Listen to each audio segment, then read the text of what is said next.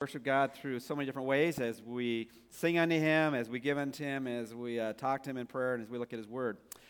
Well, this morning we continue our series in the, in the Gospel of Luke, and if you have a Bible, I invite you to turn to Luke chapter 9. It'll be helpful if you can look at the text. And if you, don't, if you didn't bring a Bible or don't have it on your smartphone, uh, just grab a Bible around you.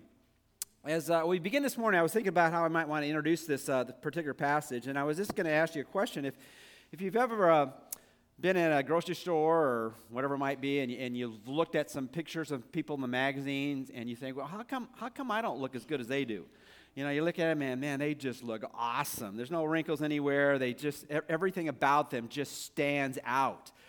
And, and then you find out a little bit later that what you were seeing about a particular person, whether it was an actor or actress or some uh, athlete or whatever it might be, some model, you find out that actually what you saw was not really what was actually there that w- what they do with those shots is they, they take the person and whatever they look like, they improve what they actually look like.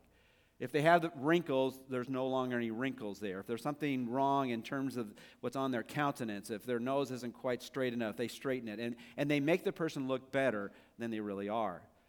And I thought they only did that with models, actors, or actresses, or athletes, or whatever it might be. And then I, then I discovered that, that sometimes uh, people will come up to me and they'll, they'll show me a picture. And, and, and, I'm kind of amazed at how good the person is. And they'll ask me the question, well, do you know who that is? And I'm looking at it intently, and I said, I, I really have no idea. And they say, that's me. And I'm thinking, you've got to be kidding. You don't look like that.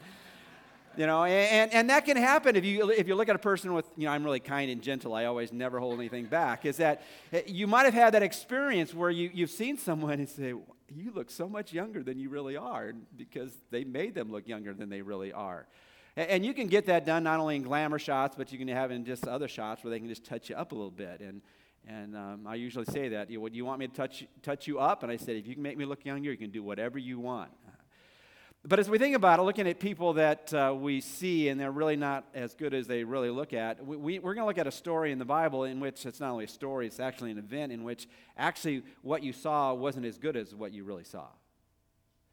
And if you were with us last week, and if you're not here with us last week, that's all right because I'm going to tell you what I talked to you about last week. Is that as you look at any text in the Bible, it always has a context. And as we look at this story, which is uh, really a story that I could tell you in about five minutes, or I could tell you in about two hours and five minutes. It, it really is a challenge for us to look at Jesus as he really is, to, to see him not like everybody else sees him, but see him as he really is. And if you remember last week, and I already mentioned it doesn't really, er, really matter whether you remember last week, I'm going to tell you what I talked about last week, is that Jesus asked probably the most important question you could ever ask a person do you know who Jesus is? Or, or, or do you really know who I am? And he asked about the man on the street, and then he asked about them, uh, who really am I? Who do people say I am, and who do you say that I am?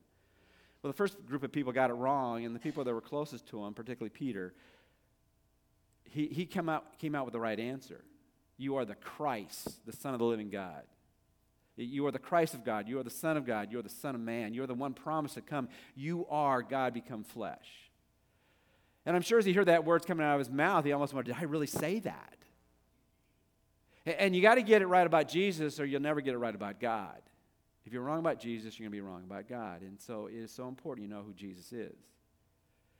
But even as they said that, they, they kind of struggled with it because then when Jesus said what he was going to do, they, they kind of backed up and said, No, no, you're not, you're not doing that because you're the, you're the Christ. You're the Son of God. You're God become man. And he said, I'm going to I'm going to suffer and I'm going to die. And they could not put that picture of Jesus in that frame. And a little bit later, we're going to be taking communion, which is an object lesson, and Bill's the master of the object lessons when he comes up and preaches. But we're going to give you God's object lesson to look at Jesus as the one who suffered for you and died for you and rose again. And if you know Jesus, we invite you when we come to that part of the service just to come and remember Jesus. And it's a self serving experience. You come to the table, pick up the bread and the cup, and go back, think about who Jesus is, and then remember him by taking the bread which represents his body, and the cup, which represents his blood. But as they were struggled about what Jesus was going to do, then they were kind of even more challenged because, uh, okay, this is what I'm going to do, but this is what you're going to do if you're going to follow me.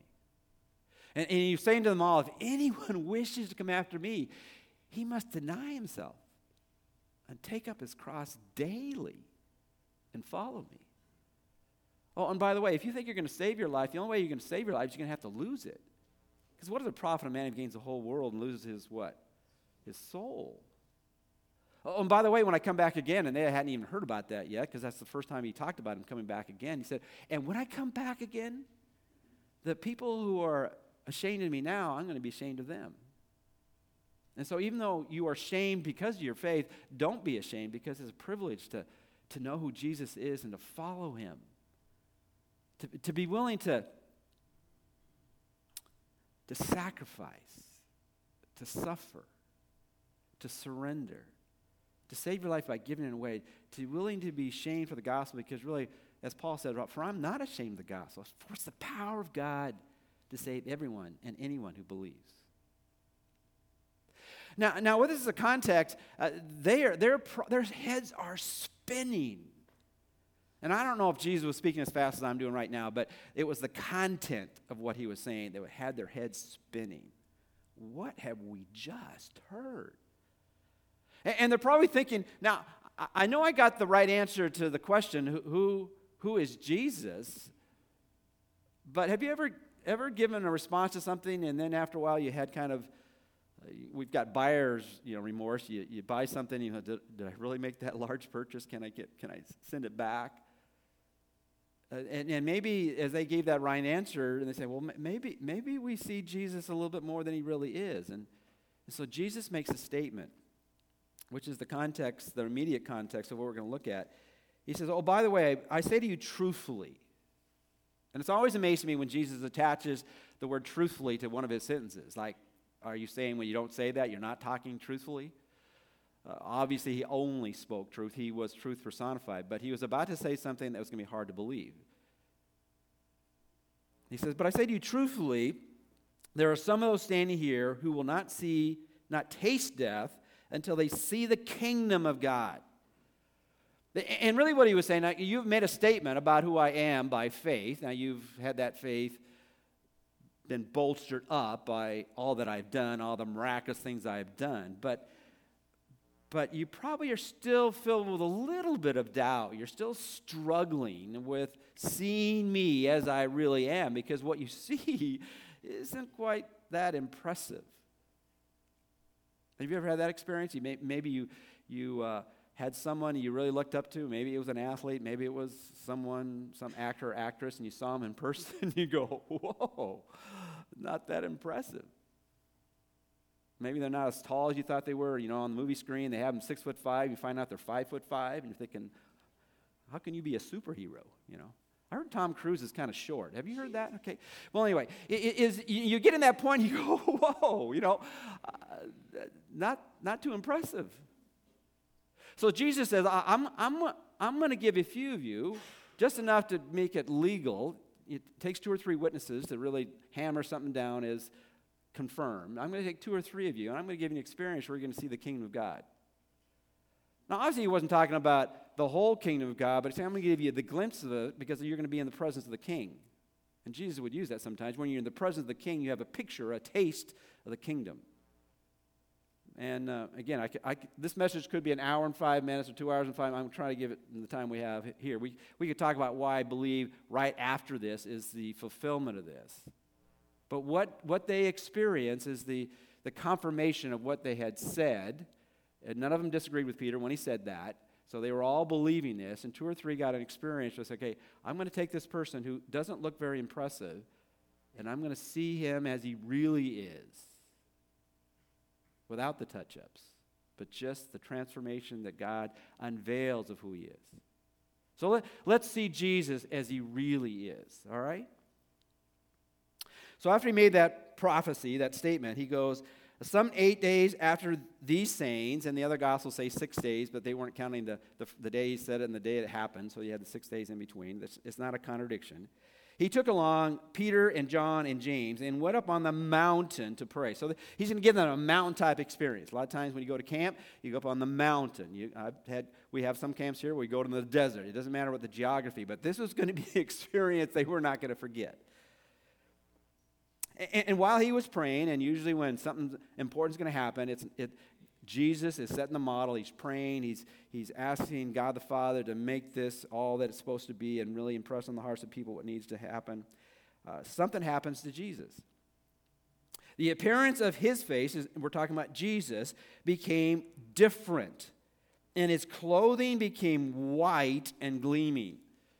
Now, when you first read that, that doesn't sound too impressive, but you look at the other detail of the other Gospels, it's, it, they add a little bit to it. In, in Matthew uh, 17 and also Mark chapter 9, it says this, and after he prayed, he was transfigured before them. The appearance of his face was altered and shone like the sun. So it wasn't like he just had a little bit of a difference in his countenance, that he looked a little more cheerful than normal. His face radiated almost in a blinding light. And not only did his countenance change, his face began to shine, and his clothes became shining and glistening, exceedingly white like snow, as white as the light, such as no launder on earth can whiten them. So now, this person who they had always seen, and he had done the miraculous, said the miraculous, and and uh, just challenge their hearts to the, the deepest part of who they really were, they were now seeing him physically different. You know, sometimes when um, people aren't very impressed with me, I'm sorry I didn't put on my halo today. You know, it, it's, not, it's not shining there. Well, what Jesus did now, he says, okay, I'm putting on my halo, but way beyond the halo that we could imagine. God the Father transfigured him. Now, that word transfigure is a, is a beautiful word that we even use in our own language. It's the idea of metamorphosis. He was metamorphosized right in front of them. He was the one that didn't look very impressive. He was the caterpillar and now became a what? A butterfly, but much grander than we could ever imagine that to be. He was transformed literally. His face shone, everything was glistening about him, and it was just, they were struck now, we're going to find a little bit later, they missed some of the beginnings of that because they were asleep. And we're going to see that a little bit later. But they, they, Steve, uh, Jesus was still shining when they woke up. And he's going to bring some other people on the scene. But what I want to very simply say today, and this is really the whole point of the message, is that the challenge of the Christian life is, is to see Jesus as he really is. That's, that's really the Christian life. It's seeing Jesus as he really is, and because of that, it changes everything. It changes everything. Some people have said that the Christian life has been, has been tried and found wanting. And there are a lot of people who experiment with, with Christianity. But when they experiment with Christianity, they never really come to that point where they say Jesus as he really is. They, they see him as a religious leader, as someone who's kind of going to tell them what to do, the, the rules and regulations, but they don't see him in, as Almighty God and, and, the creator of everything, the one, the one who's going to change them from the inside out, that, that can transform them. They, they, they look at it as some religious activity. And it's a relationship with the living God. They never see Jesus as he really is. Now, I, I, want you to understand when Jesus came here, there was express reason why he didn't come in all of his glory. Because he came in all his glory, people wouldn't really get the depths of why he came. Now, I just want to say this for free. In your Bible study this week, and whether you're in a group or not, and if you're not a group, you need to get in a group, but if somehow you missed your group, you still have to do your what? Homework. Okay, there isn't a lot of passage I ha- gave you this week, but here's extra credit. All the cross references that we're not going to get to in depth, you need to re- look them up again, all right? In Isaiah chapter 53, which is the Old Testament picture of Jesus coming, it, it says this of him, and I'm just going to highlight it. It says, The one who's coming, there's going to be no stately form or majesty about him. That we should look upon him with his appearance, his appearance, that we should be attracted to him. There was nothing about Jesus that said, Whoa, I want to follow that guy. God veiled the glory of Jesus when he came. Philippians chapter 2 says the same thing that he humbled himself, becoming as a man, as an appearance of a man. And so they saw him, you're just like one of us. And if you, that was your conclusion that Jesus just one of us, why, why, why would you be willing to suffer, sacrifice, surrender Realize that your life is only a gain if you lose it? Why, why would you be willing to take shame because your identification with Him? That's ridiculous. Unless beyond that veiled appearance of a man was the living God. And why did, why did in, the, in the transformation of Jesus, the transfiguration or the metamorphosis of Jesus, was the shining and the clothes become whiter than snow and uh, whiter than any launderer could make the clothes look bright? Well, why is that? Because as you think about the essence of God, God is light. And in him there's no darkness of all, 1 John 1 5. And actually, there's a passage I, I, I, gave you the wrong reference. It's not Exodus chapter 3, but it's Exodus chapter 33, verses 18 through 20. They were to see Jesus beyond the physical. And in 1 Samuel, I think it's 16, it says that, you know, God looks not at the appearance of a man, but what's on the inside, right? And if that is true about looking at us, you know, God is not impressed how, how we look physically, but He is impressed by what's internally. Would you agree with that? That's where real beauty re- resides. And in Exodus chapter 3, uh, 33, excuse me, Moses I, I want to see you. Could you pass right before me? He said, Well, if I, if I passed all of who I am, it would be so bright you just couldn't handle it. I'll just kind of get you a glimpse of it. And, and it's interesting when he does that. He says, when he unveils himself, what he unveils about himself is his attributes, just two of them his compassion and his grace. If you have your Bibles, turn to John chapter 1. In John chapter 1, it's, it, there's an interesting beginning to the revelation of who Jesus is. And in the first part, I got stumped the first time I, I studied John chapter 1. I, I couldn't get past the first top couple verses because I couldn't figure out who the Word was. This is In the beginning was the Word, and the Word was with God, and the Word was God. He was in the beginning with God. All things came into being through Him, and apart from Him, nothing came into being that came into being. I'm going, who is this Word? Well, this Word is who? Jesus. And, and that's explained. That's not just somebody's interpretation. Verse 14. John chapter 1, verse 14. And the Word became flesh and dwelt among us, and we saw His what? Glory. Glory is of the only begotten from the Father, full of grace and truth. See, really, he had only veiled himself physically. He had not veiled himself, in a sense, what you would call spiritually, because they could see Jesus as full of grace and full of truth. And see, we as his followers, that's how we want to be known as people who are gracious and truthful as well as compassionate and all the other attributes of God. But we'll never measure up completely to, to the level of Jesus. But when he was here, he was full of grace, he was full of truth. Since you're still in John, trip, trip over to John chapter 12. And it really kind of speaks about my whole point of this message as we look at this, for some of the familiar story, the transfiguration of Jesus. In John chapter 12, look at verse 21. In fact, actually, we could jump up to verse 20. And Jesus with his disciples, you know, they're hanging out, and, and uh, the word gets out about, about Jesus, and not only did the Jewish people kind of wondering who this guy is, but also the non Jewish people, the Greeks, uh, Gentiles. Now, verse 20. Now, there were some Greeks among those who were going up to worship at the feast. They were probably God-fearers that were identifying with the Jewish faith. Uh, there, these then came to Philip, who was from Bethsaida of Galilee, and began to ask him, saying, Sir, we wish to see who? Jesus. It's the whole idea of the truth about seeing, really seeing Jesus. And so they saw his disciples they said, Well, that's great. We can, we can know a little bit more about Jesus by talking to you, but we, we want to get to the source, right? And that's why we should always think of the Christian life as not, not residing you know, in the, the people you put on the pedestals, but we got to get to Jesus, right? So we, we want to really see Jesus. Verse 22 Philip came and told Andrew. Andrew and Philip came and told Jesus. And Jesus answered them, saying, The hour has come for the Son of man to be what? Glorified. Now, inherent in that is a statement at that point he had not been glorified, at least unveiled in all of who he is. So people were seeing Jesus there and they were seeing the manifestations of Jesus, but not in all of his glory because he came actually to die. And then his glory would become manifest at the resurrection.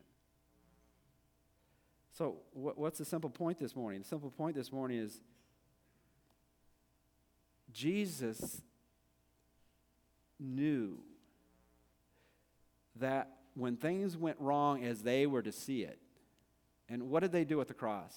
The disciples did what? They ran.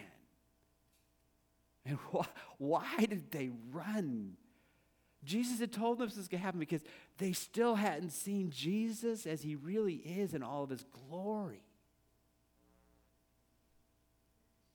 And what we need to do is just recognize that that's what, that's what God wants us to see in his Son. That he is the glorious one. In the Old Testament, whenever they went to a place of worship, the tabernacle, and we went through the book of Exodus, Matt led us through that, and I want to urge you now, in the middle of this week, we're going to go into Colossians, and there's a great reference I could have used in this message today, in Colossians chapter 1, 15 through 20, which again speaks about who Jesus truly is. Is that when they built the tabernacle, and as God led his people, it, it, it said that the presence of God dwelt in the tabernacle, the place of worship. Now, Jesus, but God is everywhere, but he, he will manifest himself in demonstrative ways in certain locations. And, and, and now he, he resides in our temple, and we are to be the manifestation of who God really is. But, but some of you might have heard that phrase, the Shekinah glory. Have anybody heard that phrase, Shekinah glory? Raise your hand like you saw that. You know, I, I, this is embarrassing thing. I always, I always wondered what, what Hebrew word that was in the text. And then I, I said, you know, I've never looked that up. I've heard it I was going to say millions of times, but that'd be a little bit evangelistic, okay? Is that I, have heard it hundreds of times. You know the word Shekinah is never in the Bible? I thought it was just some special word describing the presence of God. It simply means the dwelling of God. And where, wherever God is, his glory can manifest itself. And what his glory is, is the, is the attributes of who he really is. And the ones that's identified, particularly with Jesus at the very beginning, is compassionate and gracious and truthful. We need to see Jesus as he really is, and we need to see him in his glory. But let's go back to Luke chapter 9, and we won't go as long on the other passages or other points. In Luke chapter 9, the, the, the event continues. And this was, again, the, the context of this text is they got the right answer, but he wanted to make sure they really knew they had the right answer. Because they could go back I, I see Jesus. He, he, he's not that impressive. And that was for a purpose, because he didn't want people to, to be attracted just because of his physical presence. And so I said, I'm going to give you the privilege of seeing me and, as I really am. And so he was transfigured before them. But some other people showed up. And behold, two men were talking with him. This is Jesus.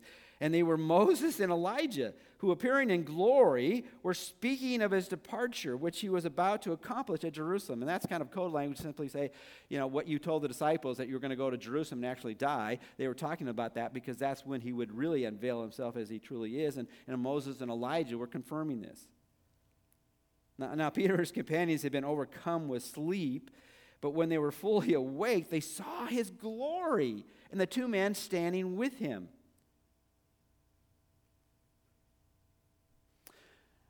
I just want to stop there for a moment. I want to make a very simple point. It's interesting that in the story, and they, he didn't have to have Moses and Elijah show up, but he did, and I, there must have been a purpose why he did it. So I want to talk about why I think the purpose was. Is that as you think about Jesus, you, you want to you want to see Jesus not only his glory, but you want to see Jesus in relationship with others.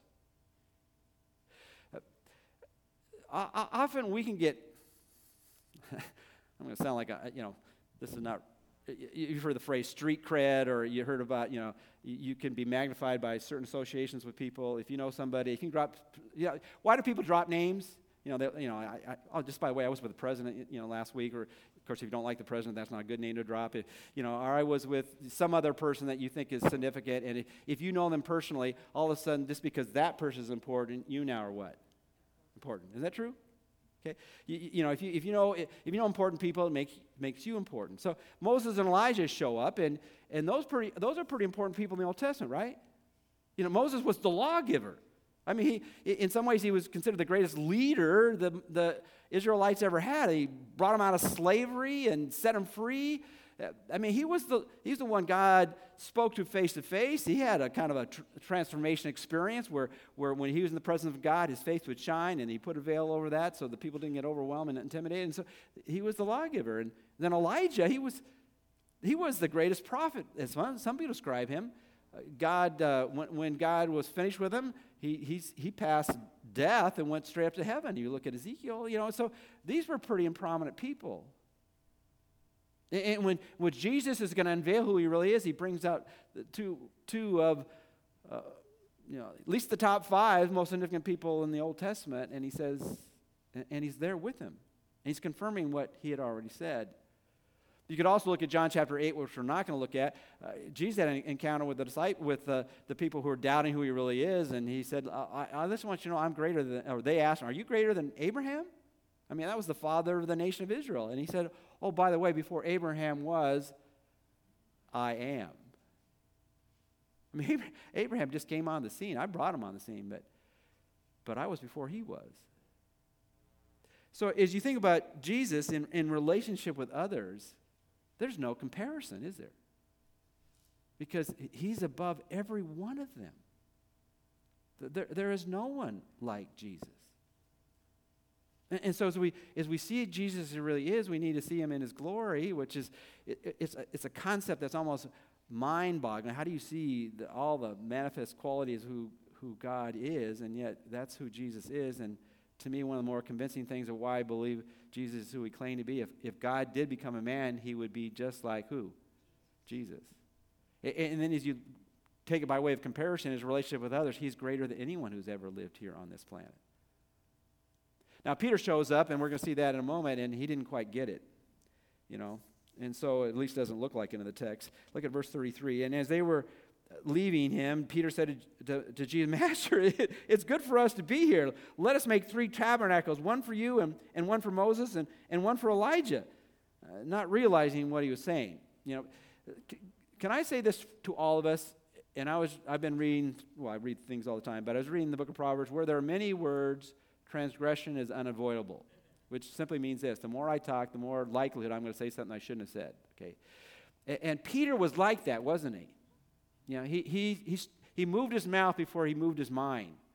And so this is so awesome. Let's just stay up here. Let's build a few tents and we'll just, you know, let, let's honor you and we'll just hang out. But he missed seeing Jesus. And we're going to see that because as soon as he says that, those other two take off, okay? They just take off because there is no comparison. Or to put it in a positive way, as we think about seeing Jesus as he really is, we need to see Jesus not only in his glory, in his relationship with others, we need to see Jesus in his uniqueness. When I was a young guy and um, involved in a variety of different types of ministries, one of, one of the things I would do with people that, that I knew and were friends and it was in a setting where it worked real well, is, is I would lead Bible studies in which the, the, the topic, the, the, the printed material was on the uniqueness of Jesus. And that's all we, that's all we study. I said, look, at, you have got questions about Jesus. Well, let's just look at Jesus and see if he is unique. And of course, that, that's one of the reasons, again, why you ought to consider that Jesus really is who he claimed to be, because who is like him? Not only in comparison with others, but everything else. Look what Hebrews you know, says about Jesus. Uh, Hebrews chapter 1. God, after he spoke long ago to the fathers and the prophets in many portions and in many ways, in these last days has spoken to us in his Son, whom he appointed heir of all things. So he's going to be he, everything. He owns everything. Through whom also he made the world. He's so unique, not only does he own everything, everything is really his, but also he created everything. Oh, and he is the radiance of his glory in the exact representation of his nature. Oh, and by the way, he upholds all things by the word of his power. So everything not only was made by him, everything is sustained by him. And it's not something that he reflects someone else's glory, like the moon reflects the, the, the sun. He radiates from whom he is because he's the exact representation of God because he is God. That's a rather unique description of someone, right? Jesus is fully unique. I was asked this week, and I just threw the reference in John chapter 3, verse 16. You know, the more, most familiar verse in the Bible, for God so loved the world that gave his only begotten Son. What in the world does that mean? Well, it's, a, it's, it's one of those words that's it's hard to define and describe in, one way. It's, it's monogenes, but in the Greek, but it simply means he's the only unique one of the, of the Father. That's really the idea there. he, he sent his, the, the unique one because he's, because he's God. He's God the Son.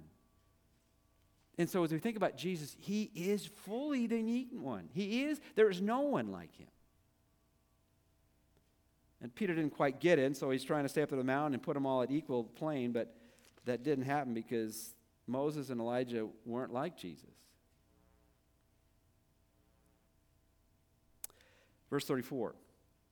And while he was saying this, a cloud formed and began to overshadow them, and they were afraid as they, as they entered the crowd, cloud, because now all of a sudden God shows up in another manifestation of him. Remember when the people of Israel got out of Exodus and they were led by a, a cloud by day and a fire by night, and, and when the manifest presence of God showed up, there was not only reverence and worship and, and rejoicing, but there was fear because God is so much bigger than we are and much more powerful. And when Peter had said these things, and he, this time he didn't get the right answer, got the wrong answer, God shows up and overwhelms them. And then verse 35 says this Then a voice came out of the cloud saying, This is my son, my chosen one. And then this is the challenge listen to him. Now, whenever we receive counsel from anybody that has normal skin on, like all of us here today, we have to realize that they're fallible. You know, people can give you advice, and that advice sometimes is good, and sometimes it's what? Bad. And so you need to listen to it, but after you listen to it, you have to discern it. And that's true throughout, Scripture. You know, the Apostle Paul was inspired by God and wrote Scripture. But in Acts chapter 17, we know that, that there were a group of people that were praised because after he taught, it says they're more noble minded than the rest of them because after he taught, they said, I want to make sure what he said was true, so they compared what he said with what other scripture said. And they found it was exactly the same. And so when Jesus speaks and we have his words recorded for us, we need to listen to him. And whenever we listen to him, we know that what he tells us is true. And so God the Father shows up and again says, Look at this one that you said is the Christ of God, the Son of God, the Son of Man. You got the right answer. And just like at his baptism, at the transfiguration of Jesus, God the Father shows up, speaks audibly. This is not some still small voice. This was God. And I don't know if he had a James Earl Jones voice or Charlton Heston voice or or Morgan Freeman voice or whatever, but it was obvious. This was God speaking. And when the voice had spoken, Jesus was found alone, and they kept silent and reported to no one in those days any of the things which Jesus had done. Now, what do we learn from that? Let me, let me just make reference to this. When God the Father said, This is my son, my chosen one, listen to him already alluded to that when Jesus speaks, he always speaks truth. Sometimes he speaks truth that we don't want to hear. He says, truthfully, this is the truth. But, but we need to see this that when Jesus speaks, he has the power and authority to speak. And really, if we were to look at Daniel chapter 7, we looked at that briefly last week that he is the, the Son of Man, and that was Jesus' favorite self description of self. He's the Son of Man, which, uh, which was prophesied in the Old Testament about the one who would have dominion over everything, an everlasting kingdom. In, in Matthew chapter 25, when he comes, he will come in power and authority. He not only has the right to say what he says, he has the power to say what he says. And, and when I said in the very beginning, you know, Christianity, it, to some degree, is, is, is found tried but wanting for some people And the reason it's wanting for them, they, they didn't get what they thought they were going to get because they didn't realize that Jesus, if you really follow him, he has the power and authority to tell you how to live. And when you live like Jesus wants you to live, because by faith you really believe he's so awesome. He's so awesome. Why wouldn't I want to follow him? It's not a guilt trip. It's saying, look, he is the amazing one, full of grace and truth and compassion, knows what's best for me. Well, then I, then I follow him because he's not only one I'd want to follow, but in case I have periods of doubt, because of his power and authority, I'm going to do what he tells me to do. If anyone comes after me, he must deny himself and take up his cross daily and, and follow me. The only reason you would do it if you could see Jesus and his glory and his, his relation to others and his uniqueness, and that he does have the power and authority to speak into our lives. I've already used up too much time this morning, but let me just write so what? You can look up these passages. If we, if we really see Jesus as he really is, will this change how we live? It would have to. Romans 12, 1 and 2, a familiar passage for many. Uh, I urge you, therefore, brethren, by the mercies of God, the goodness of God, to present your bodies a living sacrifice. You know, you can only be a martyr once in life. but He wants us to keep on living for him, but be willing to suffer, but to live for him. And don't be conformed to this world. Don't be like everybody, but be transformed. Same word that's used in transfiguration. Be, be metamorphosized. How? By the renewing of your mind. Take the word of God and allow it to just to change how you think and your values and how you want to live. Then in 2 Peter, uh, 2 Corinthians 3.18, it says this, look at, that, that we are changed from the Spirit, by the Spirit as we, as we look at the glory of Jesus. And when we see him as he really is, we are transferred from one image to another image. The more we see Jesus every day, it makes us dissatisfied with who we are and what God wants us to be. And that's not a guilt trip, that's an opportunity to live fully and faithfully for Him. In a moment, we're going to invite you to take communion. And first of all, if you don't know the Lord, this is the greatest time, which is now, to make that step. To say, Jesus, I want to know you. I, I, there's, there's things in my life that need to change. I, I, I, want, I, I want to change. Will you forgive me my sin and lead my life? I want you to be my Lord and Savior, the leader of my life and the forgiver of my sins. And that's the first step. And, and then every step after that, I want to continue to see you daily as you really are. And the communion table gives you an opportunity to remember what He's done and what He promises to do when you walk with Him. Let's pray together. Father, help us to be a people that see you as you really are. It's so humbling how we forget that which is so fundamental and foundational and basic, and yet, if we're not remembering who you are, then what's the point? Help us to have this be a mountaintop experience that continues because we simply have the privilege of each day looking in your face and seeing you in all of who you are. Help us to live for you faithfully. In Jesus' name we pray. Amen.